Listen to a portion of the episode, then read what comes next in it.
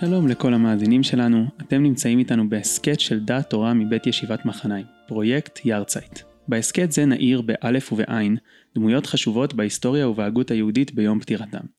אני ממש שמח שנמצאת איתנו פה הרבנית דוקטור מיכל טיקוצ'ינסקי, ראש בית המדרש לנשים במכללת הרצוג, ראש תוכנית הלכה במדרשת מגדל עוז וחברת הנהלה בארגון צוהר. שלום הרבנית מיכל. שלום, בוקר טוב. בוקר טוב.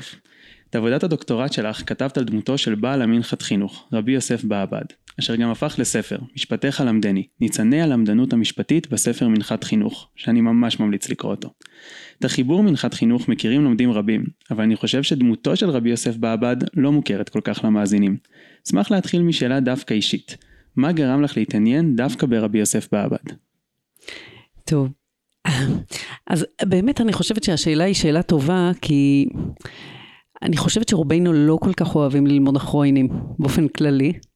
יש איזו תחושה שזה מאוד רחוק מה, מהגמרא, כלומר על סדר הלימוד, אה, אני יכולה גם להגיד שבתחילת דרכי בלימוד מאוד מאוד התחברתי ללימוד ראשונים. מה שהרגשתי שהם, שהם שואלים את השאלות שאני, אה, שאני שואלת על הגמרא, והרגשתי שהם דוברים את השפה שלי, כשהגעתי ללימוד אחרונים, תמיד הייתה לי איזו הרגשה שהם אומרים את אשר על ליבם כזה, ושזה מאוד רחוק אה, ממה שאני זקוקה לו כשאני לומדת גמרא.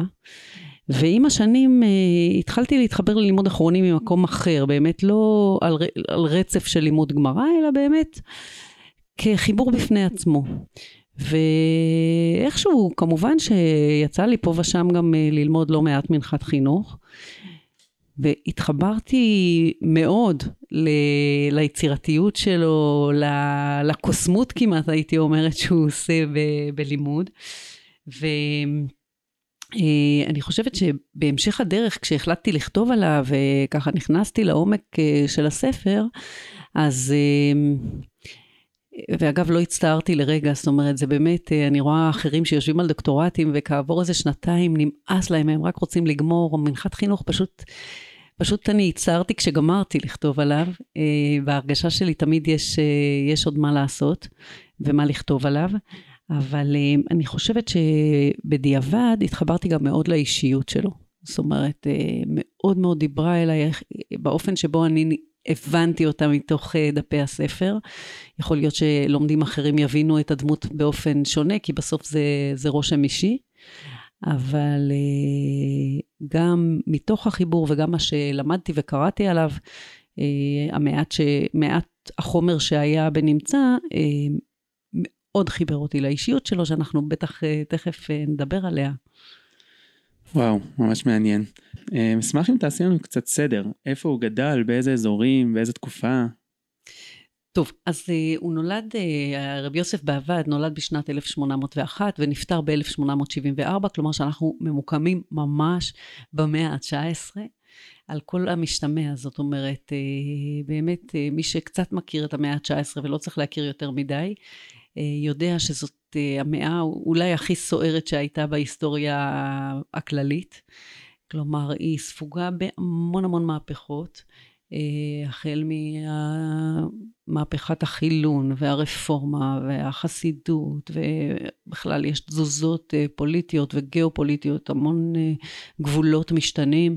ספציפית רבי יוסף בעבד הוא חי בגליציה ואני אגיד מעט על הרקע של גליציה, כי בעצם ב-1772 פולין מתחלקת לשלושה חלקים.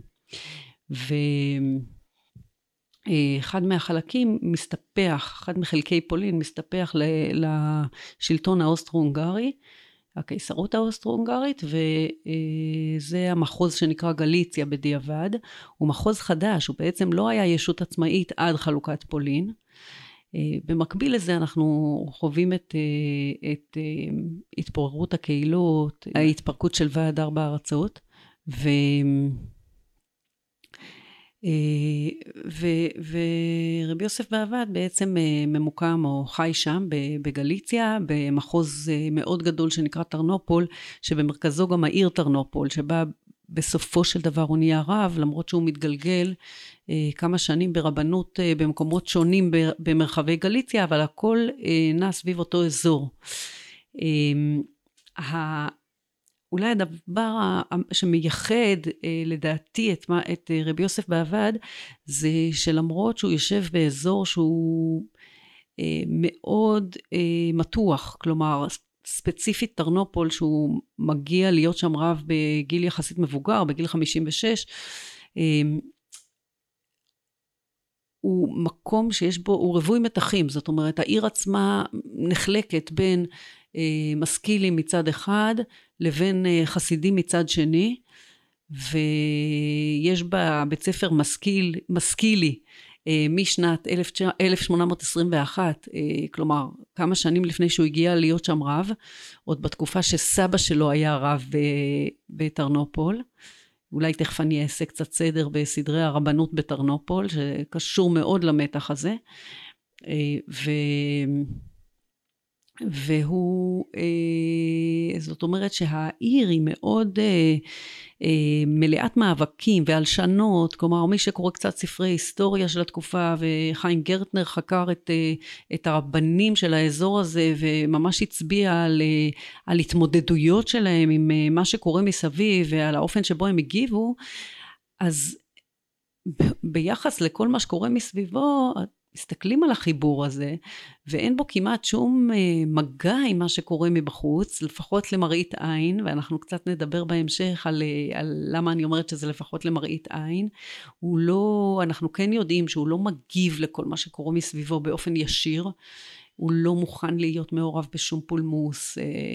אה, ש, שמתרחש סביבו, כולל במקרים שממש פונים אליו, זאת אומרת, היה במחלוקת צאנסה דיגורה, ממש ביקשו ממנו להיות מעורב אה, לכיוון צאנז, כי הוא היה מקושר אה, משפחתית לרב חיים מצאנז, אה, הוא היה גיס שלו באחד מהנישואים, הנישואים השניים שלו. זה אומר לאחד... שהוא יותר מזדהה עם החסידים בפולמוס החסידים משכילים, או שזה לא בהכרח? אז שאלתי את עצמי הרבה את השאלה הזאת, זאת אומרת אנחנו כן יודעים שבקשרי חיתון הוא ממש היה מקושר לחסידות, גם הנישואים השניים, הוא היה נשוי ארבע פעמים. בנישואים השניים שלו הוא היה נשוי לאחות של רב חיים מצאנז והוא היה גיס שלו, בנישואים הרביעי הרביעיים או השלישיים, אני כבר מתבלבלת, הוא היה נשוי לפליה שהיא גם קישרה אותו לרב מנחם מנדל מקוסוב מצד אחד וגם לרב יצחק מבוש, כלומר לרוז'ין בעצם. אה, אז משפחתית הוא היה מקושר בוודאי לאזור החסידי. יש מאמר של וונדר שהוא חוקר גליציה מאוד מאוד ידוע, והוא כתב את האנציקלופדיה למאורי גליציה, שזה יצירה מטורפת, אה, והוא כתב גם כמה מאמרים בעצם על, על רבי יוסף בעבד, ובאחד מהם הוא טוען שיש עדויות שממש ראו אותו לבוש כמו חסיד, זאת אומרת, אני אה, פחות התייחסתי לזה בדוקטורט, כי מדובר בעדויות שאין להן תמיכה מחקרית לצורך העניין, אבל נורא נורא מעניין. אה, אולי קצת אה, רכילס על הספר, אז אה, הספר, הספר שכתבתי התגלגל גם לארצות הברית, למחוזות שאנחנו פחות רגילים לשווק לשם ספרים, והרבה חסידים בברוקלין קונים את הספר שלי, מתברר. ואני מתחילה לקבל הרבה תגובות מברוקלין, מאנשים שאפילו אין להם אינטרנט ומספרים לי שהם חיפשו את הספר, את, את, את, חיפשו את הטלפון שלי בלי אינטרנט, בנרות, ואחד מאלה שפנו אליי משם, רבי יוסף רפפורט, אה, שהוא מספר שהוא צאצא איכשהו של המנחת חינוך, ויש הרבה צאצאים של המנחת חינוך, אז הוא אה, ככה תרם לי אה, מתוך הספר דווקא כמה ראיות שבאמת הוא היה יותר אה, באזור החסידי. משתמש בספרים חסידיים, אה, כינויים שיש בספר, אשכנזים וכולי, שהוא קורא אה, לפלחים מסוימים, ש, ש, שבאמת מצביעים על זה שהוא היה ממש בתוך העולם החסידי, הרבה יותר ממה שאני חשבתי כש, אה, כשכתבתי. קשה אז... קצת לדמיין את דמותו כחסיד מתוך אה, דפי המנחת חינוך עצמה, נכון? נכון לגמרי, לכן הייתי מאוד uh, הססנית לגבי הדבר הזה. כי דווקא במקומות שהייתי מצפה של לראות איזו תגובה חסידית כזאת, אה, או שהוא שותק, כל הנושאים של תפילה וקרבת השם לא עולים אצלו בכלל.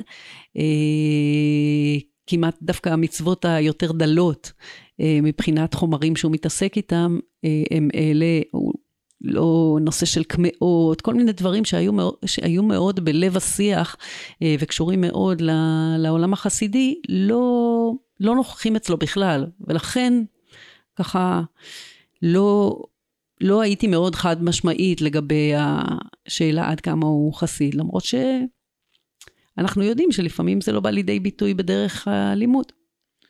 אז בעצם מסביבו, מעל ראשו יש מלחמות עולם, והוא יושב וכותב ספר אה, למדני, נכון? כן, לגמרי, זה דבר אה, מדהים בעיניי. כלומר, היכולת להתרכז בדלת אמות של תורה, ולחוש שזה, שזה העולם שממלא אותך. אה, אני כן, כן, במהלך הלימוד שלי את הספר, הבנתי שהוא גם כשאתה מסתגר, או זה נכון לכל אחד, גם כשמסתגרים בתוך אה, דלת אמות של תורה, בסוף הסערות אה, שמתרחשות בעולם לא פוסחות עליך, והן משפיעות עליך בדרכים שונות ומשונות. אני סתם, כדי לסבר את האוזן, אני אגיד, אה, לא צריך לכתוב את הספר מהפכת הקשב, או אפילו לקרוא אותו, כדי לחוש ולחוות את, ה, את חוסר ה... אה, סבלנות, שיש להקשבה והאזנה ממושכים, ו, ויכול להיות שרבנים שמקליטים אה, חצי דקה של איזה, איזה דבר תורה, הם אולי לא קראו את הספר, אבל הם חיים בתוך העולם, והם מודעים מאוד, בלי לנסח אפילו, אה, למה שקורה, ובמובן הזה, אני חושבת שגם רבי יוסף בעבד מאוד מושפע ממה שקורה סביבו.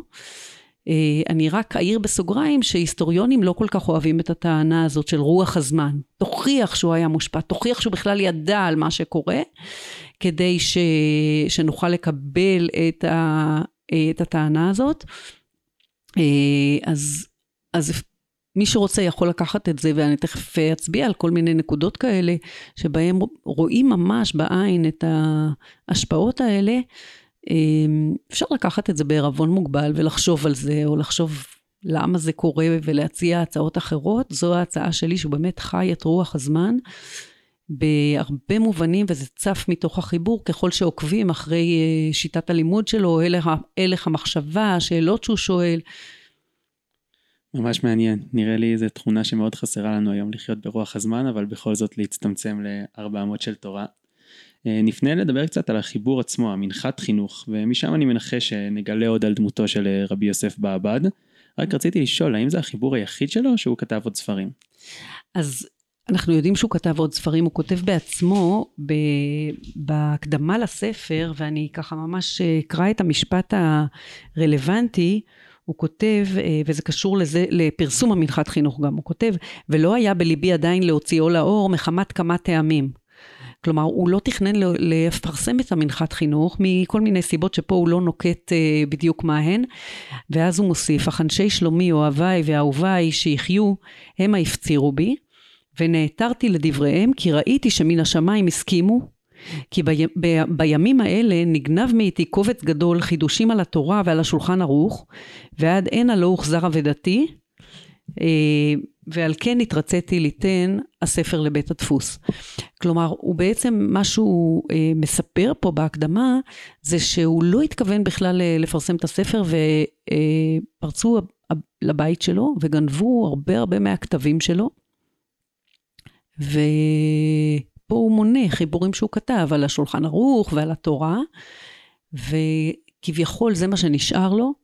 וכיוון שהוא מבין שאם הוא לא ישקיע בהדפסה של זה, אז יש סיכוי שגם זה ייעלם או יאבד, הוא מחליט אה, באפ... מתוך, אה, כן, גם איזושהי כניעה ללחצים שהופעלו עליו מבחוץ, שתדפיס כבר וכולי, אה, את הספר החשוב הזה, אז אנחנו זכינו שהוא באמת יודפס. מי יודע אם הם לא היו נגנבים, אם זה היה מגיע לידינו, הרבה... אני הרבה לאחרונה חושבת על כל מיני, מן הסתם, רבנים ואנשים גדולים שישבו וכתבו, והכתבים שלהם פשוט אה, עבדו כי לא הודפסו, וכמה פוליטיקה יש סביב הדבר הזה של הדפסת ספרים, שזה מדהים. או להפך, יכלנו לקבל יותר חיבורים שלו. אה, יכול להיות, אבל זאת שאלה מעניינת אם היו מדפיסים אותם. כלומר, אני לא יודעת איך, איך, איך הדברים האלה מגיעים אה, לידי מעשה. אני כן אעיר שיש איזו משפחה בבני ברק מחזיקה כתבים אה, שהיא טוענת שזה כתבים של המנחת חינוך, הם אה, נתנו את זה לאיזושהי בדיקה אה, מעבדתית של השוואת כתבים, כי יש לנו מעט מעט כתב יד של המנחת חינוך, חתימות שלו וכולי, ומתוך ההשוואה הם טוענים שזה כתבים של המנחת חינוך, והם הדפיסו את זה. אז יש ספר שנקרא משפט שלום, ואפשר למצוא אותו בספרייה הלאומית. יש שם אה, קובץ של חידושים על אה, עליות רבינו יונה במסכת ברכות, וגם קצת על, אה, על חושן משפט. אני פתחתי את הספר הזה, וכמובן לא ראיתי את כתב היד, ואני גם לא, לא מומחית כדי לומר על, על כתב היד כלום, אבל מצד אחד התרשמתי שבאמת יש שם צורת החשיבה של המנחת חינוך, הרבה שאלות מאוד דומות, סגנון מאוד מאוד דומה. מצד שני זה תמיד מחשיד שמא מישהו חקיין טוב, אנחנו יודעים שדברים כאלה קורים, אז אני לא יודעת לומר שיש בידינו חיבור נוסף. על כל פנים אני כן יכולה להגיד בשקט שהוא חיבור פחות מרשים. הבנתי, מעניין, אז בעצם יצא לנו זכות שדווקא המנחת חינוך נשארה. לגמרי. וכשאת אומרת שבעצם אנשי שלמה לוחצים עליו להוציא את הספר, אנשי שלמה אלו תלמידיו, הוא בכלל לימד בישיבה, למד בישיבה. אז, אה, אז רבי יוסף בעבד מקים איזושהי ישיבה קטנה, מבחינת קטנה, מצומצמת מבחינת כמות תלמידים. אה, בטרנופול ככל הנראה הוא גם מממן את התלמידים שלומדים שם, מדובר בתלמידים ברמה מאוד מאוד גבוהה. אה, להבנתי חלקם הם כבר רבני ערים אה, מסביבו, והם באים אה, ללמוד אצלו, ללמוד יחד, ממש חבורה.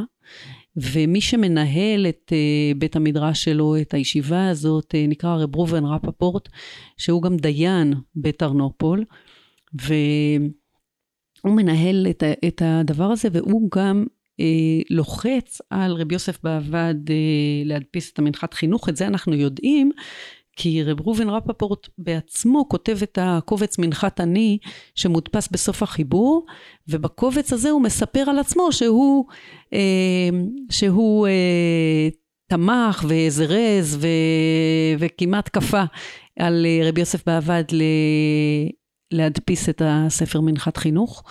וככל הנראה שהלחצים האלה פעלו את פעולתם רק אחרי שהכתבים נגנבו, אני מעריכה שהלחצים התחילו גם קודם, אנחנו יודעים שהרבה הרבה אמ, שאלות שמופיעות במנחת חינוך כבר התפרסמו קודם לכן בעולם. אני מראה דברים מדהימים אה, בהקשר הזה, איך מתגלגלת שאלה לתשובת חתם סופר, שאלה של המנחת חינוך, אה, שאלה של רבי יוסף בעבד, לתוך שו"ת חתם סופר. שחתם סופר אפילו לא יודע בדיוק מי שאל אותה, אבל אנחנו רואים שזאת שאלה מקורית של המנחת חינוך, ופה אני מדברת על, על הרבה שנים קודם לפרסום המנחת חינוך, כלומר המנחת חינוך עצמו נדפס לראשונה ב-1869, תשובת חתם סופר הזאת נדפסה ב-1826, או נשאלה, אני כבר לא זוכרת, נשאלה באותה שנה. על כל פנים, אה, המשמעות היא שהשאלות שלו מתגלגלות בעולם, הלמדנים מתחילים לגלגל אותה, אותן על, לשונה, על לשונם, וההדים ש... של הדברים שלו אה, נשמעים בכל רחבי אה, גליציה, או אפילו מעבר לגבולותיה. אה, ואנשים רוצים, אנשים מחכים שהספר הזה יודפס. ובעצם מכירים אותו מלפני, הוא מגיע מאיזושהי ישיבה מוכרת, איפה הוא קיבל את החינוך שלו? אז יש, יש פה קצת בעיה לשחזר ו, ול, ולשאול את עצמנו מאיפה הוא למד, מאיפה הוא יודע את כל מה שהוא יודע, או איפה, איפה הוא קיבל בסיס אה, לימודי, כי הוא עצמו לא חושף שום דבר בהקשר הזה. זאת אומרת, אין שם, אה, לא אבי מורי אגב, כלומר אולי אבי מורי יש בהקדמה, אבל זה משהו מאוד, אה, כאילו, יותר השגרת לשון מאשר אה, איזושהי אמירה מאוד ברורה שהוא למד מאבא שלו. אה, הוא אה, לא מזכיר שום שם של רב כאיזה רב מובהק שלו, ולכן אה, שאלתי את עצמי את השאלה הזאת הרבה. אז באמת, אה, שלושה, שלושה כיוונים אפשריים למה הוא לא חושף את המקורות הלימודיים שלו. אחד, זה שבאמת לא היה לו. זאת אומרת, הוא באמת למד בסביבה הביתית, אה, לא נסע לאיזה ישיבה רחוקה, לא היה לו איזה רב מאוד מובהק, אנחנו, יש לזה אגב תימוכין בספר לטענה הזאת, כי מדי פעם הוא מספר שאת הדבר תורה הזה או את החידוש הזה הוא זכה להשמיע לפני גדולים באיזה, באיזה אירוע, וזה נשמע כאילו היו לו פה ושם הזדמנויות של חשיפה ל, ל, לגדולים. אבל בשוטף הוא לא הסתופף בצילו של איש אה, מסוים. והוא כן, אנחנו כן רואים מצד שני תכתובות שלו עם סבא שלו שהיה הרב יהושע בעבד שהוציא את ספר יהושע שזה בעצם ספר שו"ת אה, ששם הוא מעלה הרבה שאלות אה, שבאמת הוא נשאל כרב אה, אגב רב בטרנופול הוא היה רב בטרנופול עד שנת 1837 שאז שיר מחליף אותו ברבנות ובעצם רבי יוסף בעבד יושב על כיסאו בדיעבד אחרי שהוא עובר דרך כמה מקומות שבהם הוא משרת ברבנות. אז אז יש אופציה כזאת שהוא באמת לומד מ... בחיק המשפחה.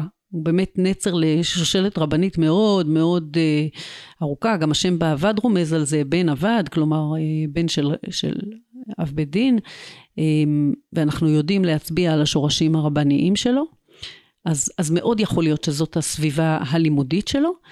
Um, יכול להיות, uh, אני אומרת את זה בהיסוס מה, שהיו פה ושם רבנים שהוא למד מהם, אבל הוא לא, אה, לא חושף אותם בגלל שכל החיבור עצמו בגופו לא חושף אה, את ההקשר שלו, הוא בעצם חיבור מאוד מאוד אנונימי, גם את התלמידים שלו הוא לא חושף בשמות שלהם בגוף החיבור, למרות שהוא מביא הרבה דברים בשמם, אז הוא כותב חכם אחד אמר לי, למדן אחד אמר לי, משכיל אחד אמר לי אה, וכדומה.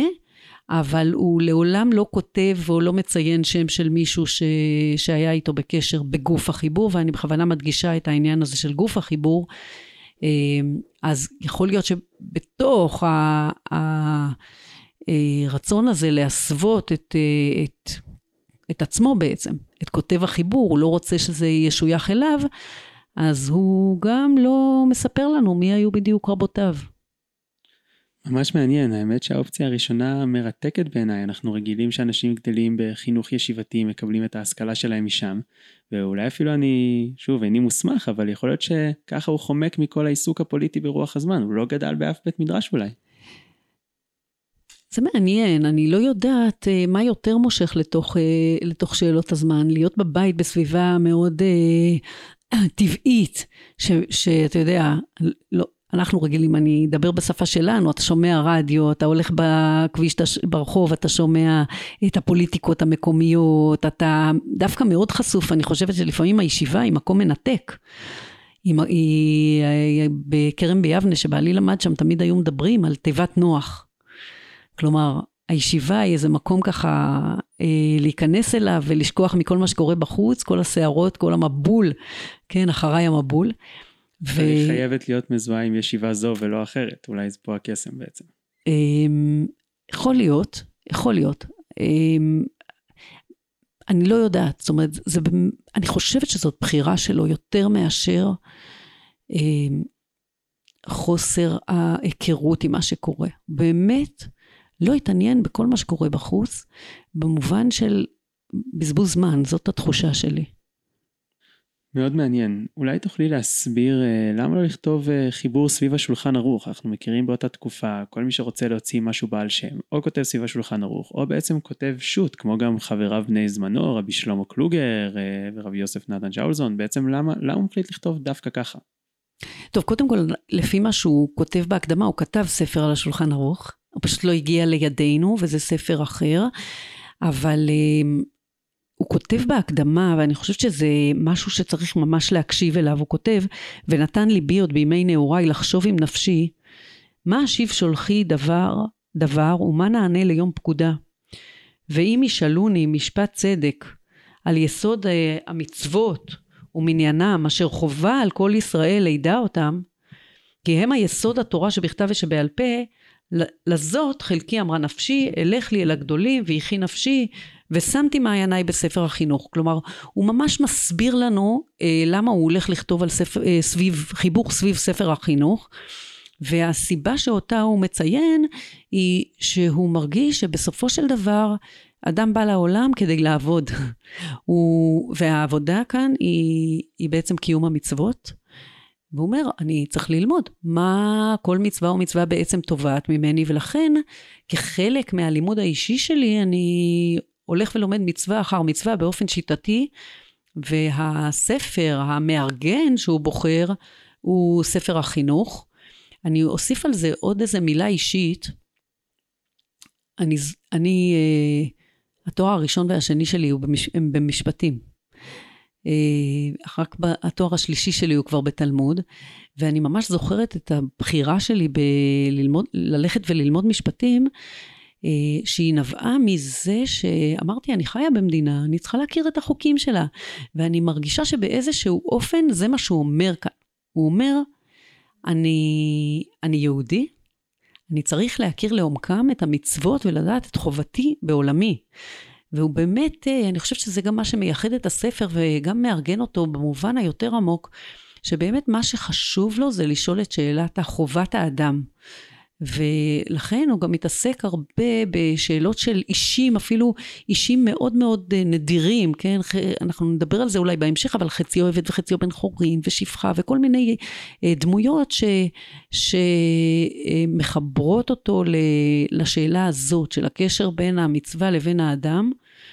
אה, ויכול להיות שיש בזה גם היבטים נוספים, אבל בבסיס, בתשתית, זה הסיפור. מעניין, באמת בחירה מוזרה לעשות את זה סביב ספר החינוך, אנחנו לא מכירים עוד דוגמאות כאלה, נכון?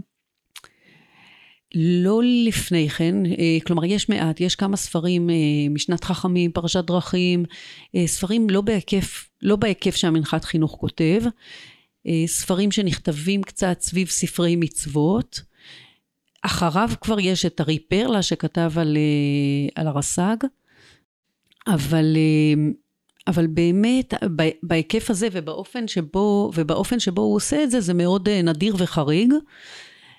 ואני אגיד ספציפית על ספר החינוך, אולי כמה דקות רק על ספר החינוך בלי קשר למנחת חינוך. שספר החינוך הוא ספר אה, שנכתב במאה ה-13, 14, תחילת 14, אה, על ידי אחד מתלמידי הרשב"א, חיבור אנונימי לגמרי, אנחנו לא יודעים עד היום מי uh, כתב אותו. יש כל מיני uh, הצעות uh, מחקריות כאלה ואחרות, אצל, uh, בתוך הספרות הרבנית מייחסים אותו לריאה, אבל uh, אנחנו יודעים שזה דווקא לא מסתדר עם השנים, בתוך, בקיצור, יש פה איזושהי, איזשהו סימן שאלה שנשאר עד ימינו. והוא מועתק בכתבי יד די הרבה במאתיים שנה הראשונות אה, אחרי צאתו, שזה לפי מאמר של, אה, או בהתאם למאמר של אה, יהודה גלינסקי, המשמעות היא כנראה שהוא היה פופולרי בתחילת דרכו, אבל אנחנו רואים שדווקא אחרי שמדפיסים אותו, כלומר הדפוס הראשון ב-1532, הוא נתפס אה, לא, זאת אומרת, לא בקצב אה, מספק, ומשהו אה, כמו חמישה, חמישה דפוסים במהלך של 200 שנה, כלומר משהו מאוד מאוד מינימלי, וככל הנראה שהוא מדשדש כספר, אנשים לא כל כך קונים אותו, לא קוראים אותו, וזה קשור קצת לאיזוטריות שלו, במובן של... הוא לא באמת ספר מצוות, כי הוא בעצם הולך בדרכו של הרמב"ם, הוא לא מונה מצוות בדרך אחרת, אז הוא לא מחדש בעצם שום דבר בהקשר של מניין מצוות. הוא מביא טעמים, אז זה נראה קצת כמו ספר מוסר. אמ, הוא, הוא שולח כזה מין, יש בו אמ, איזה מין אה, ראשי פרקים כאלה לשאלות הלמדניות שנשאלות על, ה, על המצווה, אבל הוא באמת ספר שהתקשו קצת לקטלג אותו, באיזה מדף לשים אותו, האם בספ, במדף אה, הלכתי, במדף, ש, כלומר במדף של ספרי הלכה, או במדף של ספרות מוסר, באיזה מדף, לש, לאיזה מדף לשייך אותו, וזה קשור גם לזה שבאמת חכמי ספרד בתקופת הראשונים היו באמת ספוגים בהרבה אה, סוגות של אה, לימוד והתקשרות לקדוש ברוך הוא, קבלה ולימוד, ובדיעבד כשהתחילו כל מיני אה, חלוקות למדפים, אה, קטלוגים, אז, אז לא ידעו איך, אה, איך להתבונן עליו, ו, וכל מי שכתב עליו ראה בו איזשהו מימד אחד מתוך שלל המימדים שהוא מביא, אה, מביא איתו, ובאמת אה, זה נתן את אותותיו בזה שהוא לא... אה, לא נמכר באלפי עותקים, אבל אה, קורה לו משהו מעניין במאה ה-19, שאז פתאום, בתוך פחות ממאה שנה, הוא נתפס שוב חמש פעמים, אה, בפרקי זמן מאוד מאוד קצרים, ויש תחושה שהוא מתחיה. אחרי יציאתו של המנחת החינוך או לפני? פה אני מדברת לפני, המנחת חינוך נתפס ב-1869, ומ-1799 עד צאת המנחת חינוך, כבר יש לנו משהו, לדעתי חמישה, חמישה אה, דפוסים חדשים, שאני לא יודעת לומר בכמה מהדורות כל אחד מהם יצא. כלומר, אנחנו רואים איזושהי דחייה של הספר, יש התעניינות גוברת והולכת בספר, ויכול מאוד להיות שהרבי אה, יוסף בעבד כותב על ספר החינוך, דווקא בגלל שיש לו איזושהי עדנה, ופתאום הוא, הוא חודר, הוא מצליח להגיע אל מדף הספרים.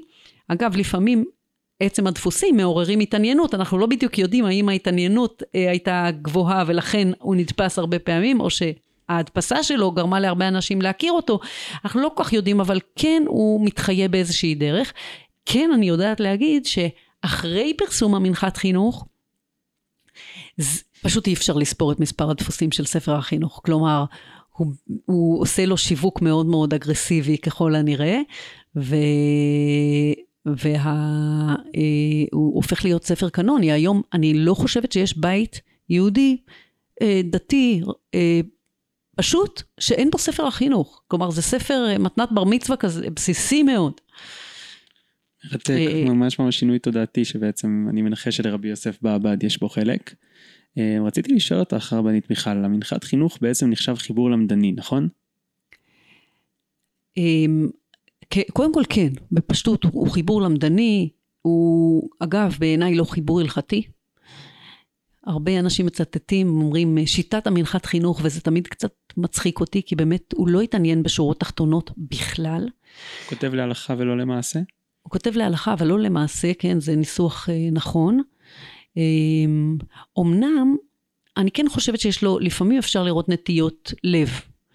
אה, והרבה פעמים אה, שאלת חכם חצי תשובה, זאת אומרת ההרגשה היא שכשהוא שואל שאלה, הוא בעצם רומז לאיזשהו כיוון אה, שאפשר, כיוון מחשבה שאפשר, שאפשר להניח שזה בעצם מה שהוא רצה לומר. גם הרבה פעמים אבל... לא מכריע, נכון? הוא נשאר בצריך עיון, ואפילו כותב, הובאתי רק לעורר, זה נשמע שאין פה ספר הלכה. נכון, הוא באמת, החתימה הכמעט אה, אולטימטיבית שלו זה ובאתי רק לעורר, ויש לו ניסוחים שונים של, ה, אה, של הדבר הזה, וגם, אה, וצריך עיון, זה, זה קלאסי. אה, באיזשהו שלב אני כן הבנתי ש... וצריך עיון זה גם חלק מהענווה שלו. זאת אומרת, אני באמת לא באתי לומר משהו פסקני, אבל אני כן אומר משהו. זאת אומרת, זה לא תמחק את השאלה כי אני צריך עיון, כי השארתי אותה בצריך עיון, אלא יש כאן איזה התוויית דרך. ולכן צריך איזה קשב מאוד מאוד עדין לדברים שהוא כותב.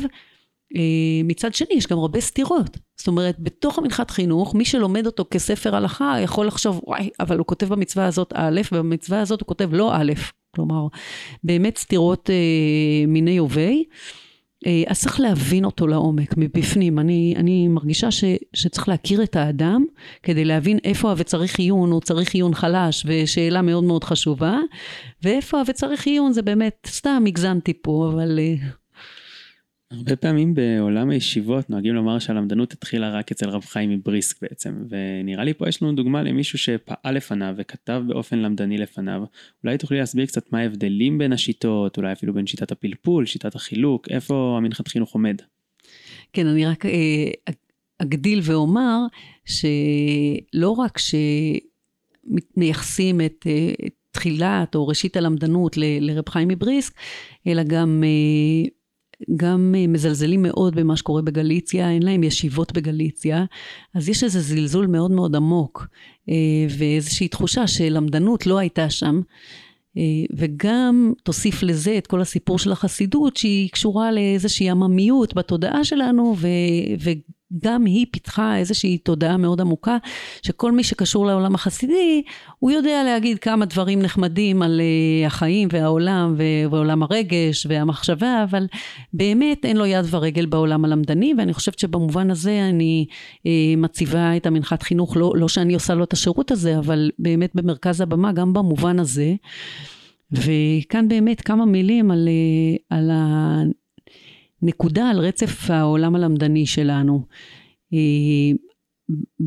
באשכנז מתפתח אה, ממש עד לתקופתו אה, שיטת הלימוד הרווחת היא שיטת הפלפול ואפילו יותר מאוחר מתפתח מזה זן שנקרא החילוק.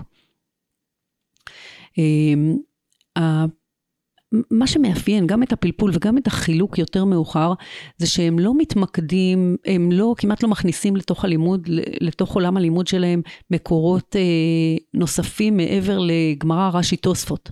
והם בונים על זה מגדלים באוויר. כלומר, יש שאלות על שאלות על שאלות שאני קצת עושה פה איזשהו סלט בין הפלפול לחילוק, כי מה שאני אומרת עכשיו הוא נכון יותר לחילוק, אבל באמת הם אה, בונים מגדלים של שאלות, ואחר כך יש תשובות על תשובות על תשובות, ומאוד מאוד קשה לעקוב אחרי המהלך. החוויה שהייתה למי שלמד בשיטה הזאת בתקופות מאוחרות יותר, הייתה של אנחנו לומדים אה, כדי, אה, זאת אומרת, זה לא, זה לא באמת לימוד תורה. זה משהו שהוא אה, שעשוע, הוא, הוא אולי מעורר את התלמידים, אבל לא כתבו, אנחנו לא מוצאים כמעט שכתבו חילוקים. כי הם לא הרגישו שהם לומדים באמת אה, תורה, היה אה, שיעור בשיטה ושיעור כך ושיעור אחרת, והיה את החילוק והפלפול. במובן הזה הוא לא שייך לזרם הזה, קודם כל הוא מכליל את כל התורה כולה, הוא מגלגל את כל התורה שבעל פה על כל מכמניה. אה, אבל הוא גם באמת, אה, למרות שלפעמים זה נשמע שהוא שואל שאלות שהן לא רלוונטיות לחיים, אני כן חושבת שהוא למד על מנת לעשות. כלומר, הוא ממש כותב את זה בראשית החיבור שלו, זה לא איזה אה, לימוד עקר שבא לגלגל על הלשון כל מיני סוגיות, אלא באמת מה שחשוב לו אה, אלה השאלות המעשיות או הסמי-מעשיות. ופה משהו על הקשר לשיטת הלימוד הבריסקאית.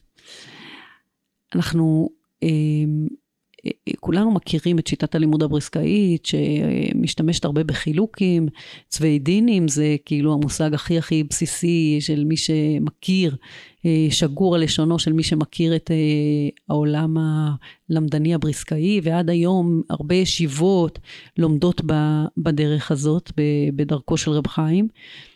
ורגילים לומר שהוא בעצם מייסד אה, ואבי השיטה. עכשיו, אה, אני חושבת שיש הרבה יסודות לשיטת רב חיים כבר ב, ב, בספר מנחת חינוך, ואני אדגים ככה על, ממש על קצה המזלג, אחד מהדברים שרבי יוסף בעבד עושה במנחת חינוך, אה, וכולם מכירים את זה, כל מי שאי פעם פתח מנחת חינוך ישר אה, נתפס לדבר הזה, הוא מתייחס המון לדמויות שהן אה, חצויות, חציו עבד וחציו בן חורין, ואנדרוגינוס, של בעצם אנדרוגינוס הוא, יש לו סימני זכר וסימני נקבה, אז גם הוא איזושהי דמות חצויה כזאת נמצאת על התפר בין זהויות. ו... הרבה לא יודעים להגיד למה הוא עושה את זה, ובאמת זה, זה קצת תמוה, כי הרי אנחנו יודעים שבטרנופול של המאה ה-19 לא הסתובבו חציים עבד וחציים בן חורין, שהוא היה צריך לתת את הדעת איך אה, לנהוג איתם להלכה. ו... ואני מראה שלא רק שהוא מתעסק עם הדמויות האלה, אלא באמת כשקוראים אותו ככה מקצה לקצה, אז מזהים שהוא גם בנה דמויות כאלה. זאת אומרת, איפה שהיו חסרות לו דמויות כאלה, אז הוא פשוט יצר אותה ממש במעבדה, הוא פתאום מראה איך יכול להיווצר, איך יכולה להיווצר דמות של חציו כהן וחציו ישראל, או חציו כהן וחציו גר, או חציו ישראל וחציו ממזר, אה, כל מיני דמויות מהסוג הזה, ושהן ודאי לא הסתובבו בטרנופול, בניגוד לאנדרוגינוס שאולי עוד היו כמה, אה, אז באמת הטענה שלי שהוא משתמש בהם כאיזה שהם חיילים בשטח שאמורים בעצם לחדד את, ה, אה, את מה שהוא בעצם שוקד עליו, את החובה המצוותית. והוא אומר, רגע, אם נשלח אל השטח דמות כזאת שיש בה מאפיין כזה ומאפיין כזה, מה בעצם תאמר ההלכה ביחס אליו, וזה מעורר אותו בעצם לרדת אל שורשי המצווה ולהבין אותה לעומקה, מה בעצם הדבר שמאפיין אותה, ונוצרים לו כל מיני חילוקים כאלה שהם בעצם חילוקים של אה, שני, שתי אופציות על הפרק, ואז הוא שואל את עצמו למשל, מה נחשב אבהות, או מה נחשב אימהות, אה, האם אנדרוגינוס שמוליד כזכר, אז הוא רק אבא, אבל הוא לא אימא, אה, למי נפקא מינה, אז למשל באריות זה מאוד מאוד קריטי, כי אם הוא אבא, אה, כי הוא הוליד כזכר, אז אם הבן יבוא עליו בדרך נקבות, אז הוא לא יהיה, אז אולי הוא לא עובר על איסור של ערוות אב, וכן על זה הדרך, וכאן הוא בעצם מתחיל לפרק גם שאלות שהן מאוד רלוונטיות לימינו, מה זה אבהות, מה זה הורות, מה זה, מה זה, מה זה הולדה, וכן על זה הדרך, שאלות ש, שממש לא נשאלו כל כך עד ימיו. החילוקים האלה בעצם הם, הם אומנם בנויים על בסיס מאוד איתן במציאות, בניגוד לרב חיים שהוא משתמש אה, במושגים מופשטים. המנחת חינוך לא עושה את זה. כמעט ולא, הוא הכיר את חפצה וגברא, הוא הכיר כמה מושגים כאלה, הם נמצאים כבר בגמרא, אז יש להם בסיס שם, אבל, אה, אז הוא מכיר אותם, אבל הוא לא משתמש בהם, בוודאי לא באופן שבו אה, משתמש בהם רב חיים כממש כ, ככלי ככלי עבודה, אבל הוא בעצם בונה את הפיגומים. מקובל בעולם, אה, שבעולם הבריסקאי, להגיד שהמנחת חינוך הוא מכונת, מכונה לנפקמינות. כלומר, הוא מפיק נפקמינות. ואני אומרת, זה הפוך, זה לא שהוא מכונה לנפקמינות, הוא יצר בעצם, הוא הראה שיש, שיש, שיש את היסודות, את הסיבה למה, למה בעצם נוצרים החילוקים. כלומר, הוא בונה את התשתית לחילוקים האלה, מה שעשה רב חיים באיזשהו אופן, זה הוא השמיט את הסולם הזה, הוריד את הפיגומים ונשאר עם המבנה המחשבתי עצמו. אני, אם יש לי זמן לאיזה דוגמה, אז אני אתן. איזו דוגמה שככה אני אוהבת להביא, שהיא... אה, יש דיון על, על, על גזלן.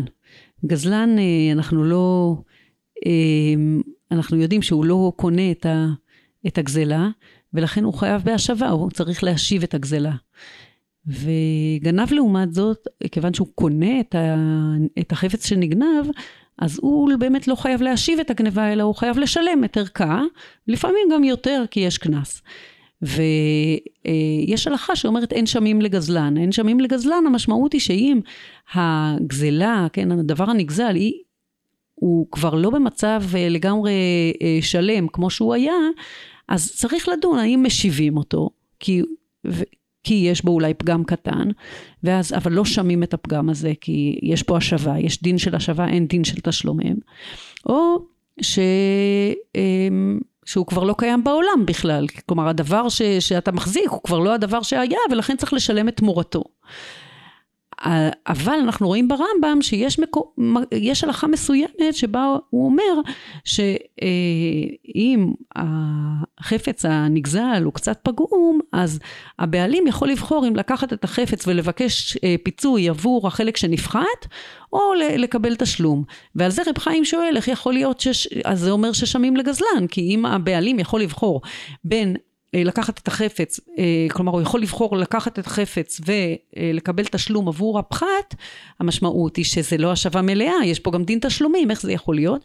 ובעצם רב חיים באיזה פעלול למדני, אומר שכן, תלוי מאיזה מקום אתה מתבונן על זה, אם אתה מתבונן על החלק השלם, אז זה באמת, אה, יש השבה, אבל אם אתה מתבונן על החלק שנפחת, אז באמת הכלי כבר לא קיים, ואי אפשר להחזיר אותו, ולכן יש לו בו דין תשלומים, ואני אומרת, הנה באמת הוא משתמש בדמות חצויה, כלומר הוא רואה בחפץ הנגזל הזה חצי שלם וחצי שבור, שזה ממש בסיס מנחת חינוכי קלאסי. אה, אני חושבת שאפשר להראות את זה ב, בעוד אה, חילוקים בריסקאיים, שבאמת, אם חושבים על זה לעומק, הוא בעצם אה, משתמש במנחת חינוך, שאנחנו יודעים שהוא גם קרא והכיר. מעניין, ממש לקחתי משפט מספרך אה, בנושא הזה. דרכו של רבי יוסף בעבד היא בניסוח קזואיסטי של שאלות תיאורטיות, בציור השאלה המשפטית, אה, שזה מה שתיארת לנו פה בעצם, ורציתי לשאול האם זה לא פשוט פיתוח של, של הגמרא, של הש"ס, נראה לי כל לומד גמרא מרגיש את זה קצת בין השורות. אמ, תראה, על כל שיטת לימוד אפשר לומר שהיא, שהיא פיתוח של הגמרא. גם uh, מה שרב חיים עשה זה פיתוח של uh, רעיונות שנמצאים בגמרא, ידי חירות יצאו, ידי יין יצא, ידי חירות לא יצא. כל מיני, uh, מה שאפשר לעבור על הגמרא ולהראות איך יש בסיס לשיטת רב חיים בגמרא. הוא פיתח את זה. Uh, האם שאלות הראשונים הן לא שאלות של פיתוח, uh, כלומר הן לא דומות במהותן לשאלות שהגמרא שואלת? כן, באופן אחר. כל אחד נתפס. לסוגה אחרת של שאלות שכבר ישנן בגמרא, אז כן, במובן הזה גם המנחת חינוך. אבל uh, באופן שבו הוא עושה את זה, ובאופן היצירתי שהוא עושה את זה, uh, זה רחוק מאוד ממה שיש בגמרא.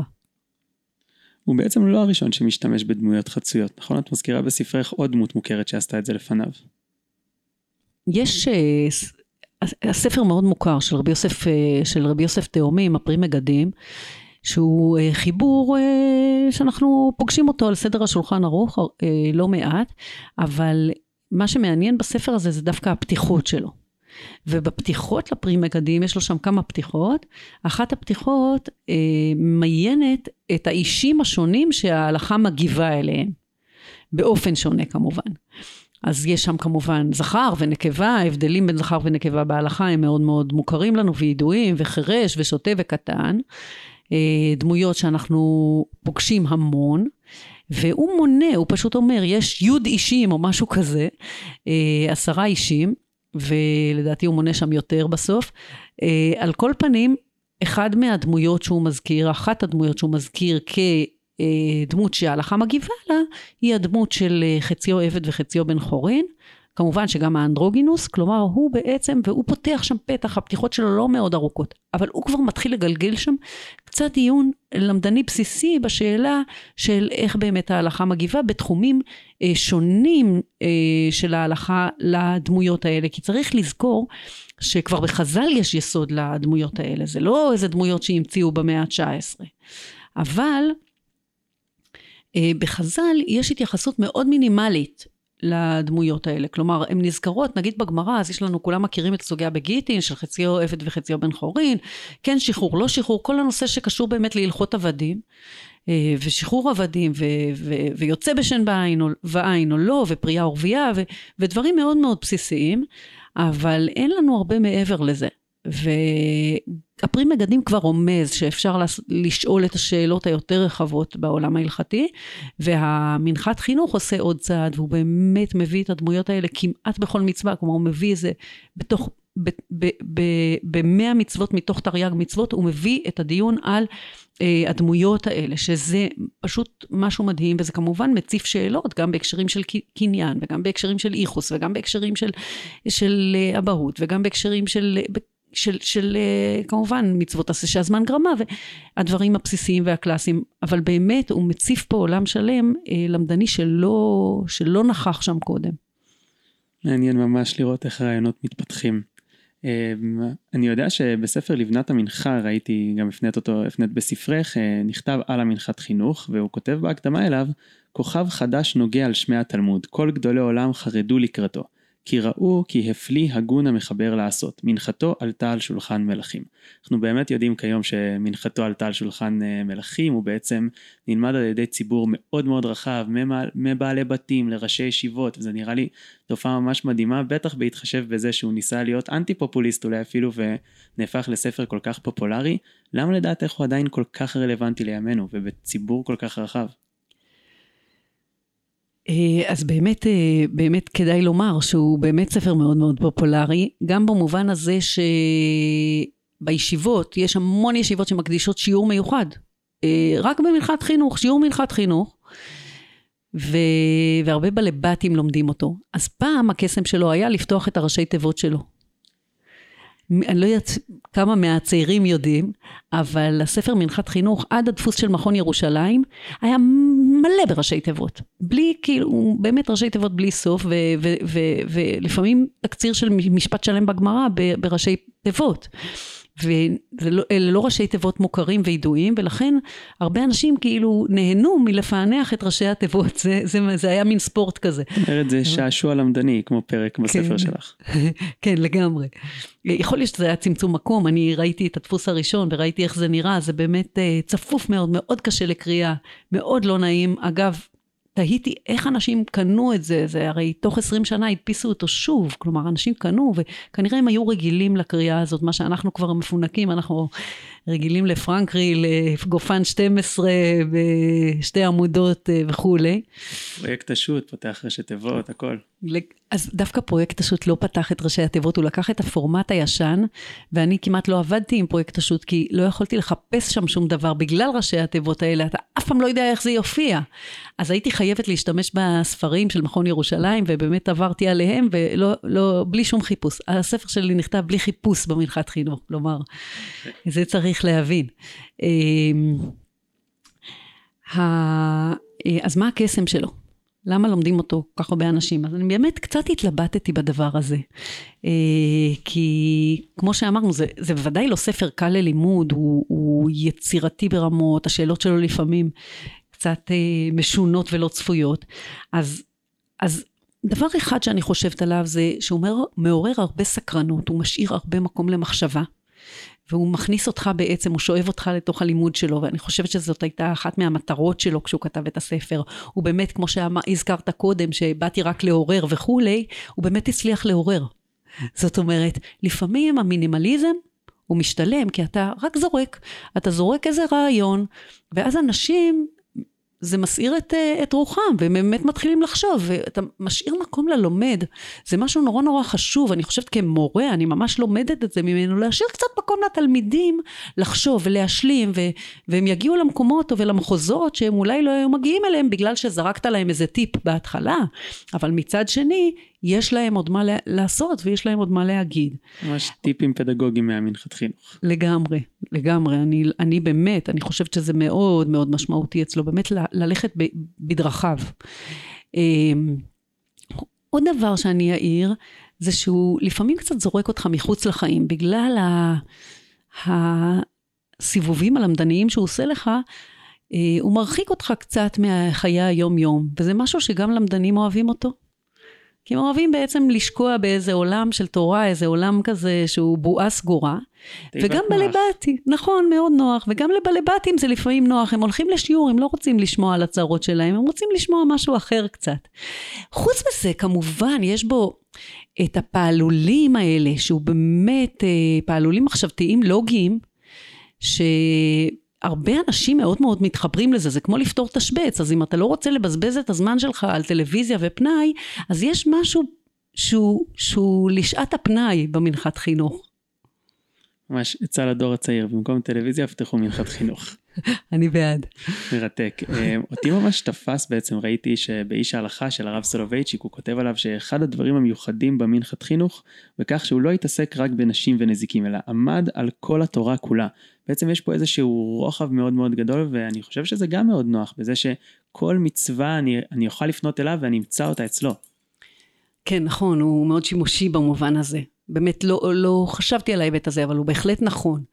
שהרבה פעמים אתה תקוע באיזה סוגיה בזבחים, מי יכול להושיע אותך? אז אה, כן, נכון, זה נכון, הוא באמת באמת לא חסך מעצמו אה, באותה רצינות אגב. הוא התעסק בכלי הקודש, כלי שרת, אה, טומאת, חיבת הקודש, כל מיני מושגים שהם רחוקים מאיתנו מאוד. הוא מתעסק בהם לפני ולפנים, הם מעניינים אותו, מסקרנים אותו לא פחות מאשר שאלה בכיבוד הורים או בחושן משפט. הוא לגמרי שם, זה פשוט לימוד תורה טהור, נקי, מחמם את הלב. ממש. אנחנו לקראת סוף ההסכת וביקשתי ממך אה, לפני ככה כשדיברנו להכין איזה קטע קטן מהמנחת חינוך שאת אה, אוהבת שאולי נציג למאזינים או נלמד יחדיו אז אה, אני מרתק אותי לשמוע מה בחרת. טוב אז חשבתי אנחנו נמצאים בימי אלול אז מתבקש שאני אתייחס קצת למצוות התשובה, אז אני אקרא ככה מתוך החיבור שלו פסקה שבה הוא מתייחס, כלומר יש לו על מצוות התשובה, וידוי על חטא בעצם, מצווה שס"ד בספר החינוך, אה, היא מצוות וידוי על חטא, ואנחנו יודעים שהיא נמנית כמצווה, מצוות הוידוי, כשנצטווינו להתוודות לפני השם על כל החטאים שחטאנו בעת שנתנחם עליהם. וחלק מתהליך, כחלק מתהליך התשובה צריך להתוודות על החטאים ש... אה, שחטאנו בהם. וזו באמת שאלה האם, האם אה, התשובה היא מצווה או שהיא איננה מצווה והוא בעצם מתעסק ככה מאוד לעומק בשאלה הזאת והוא כותב למסקנה הוא כותב ככה אמ, אלא דכל זה אינה מצווה מחויבת. שוב פה המושג מצווה מחויבת הוא מושג שהוא שהוא מתווה שהוא משתמש בו הרבה רק שהתורה כתבה שתשובה, אם ירצה לעשות, יעשה על תואר כך וכך. וזה הווי תשובה. ותקובל ברצון. כן יראה ברור אחר העיון. ואם עשה תשובה ולא התוודה אין עליו עונש ביטול מצוות עשה ואם עשה תשובה כדינו מכל מקום אינו נחשב לקיום מצוות עשה שיהיה לו שכר על זה כמו על מצוות עשה של תפילין וכדומה כי זו אינה מצווה כלל רק כמו גירושין והדומה אני אעצור פה ואני אסביר אה, אני אסביר שבעצם משהו מה הוא טוען הוא טוען שמצוות התשובה אה, או לא, אולי המצ...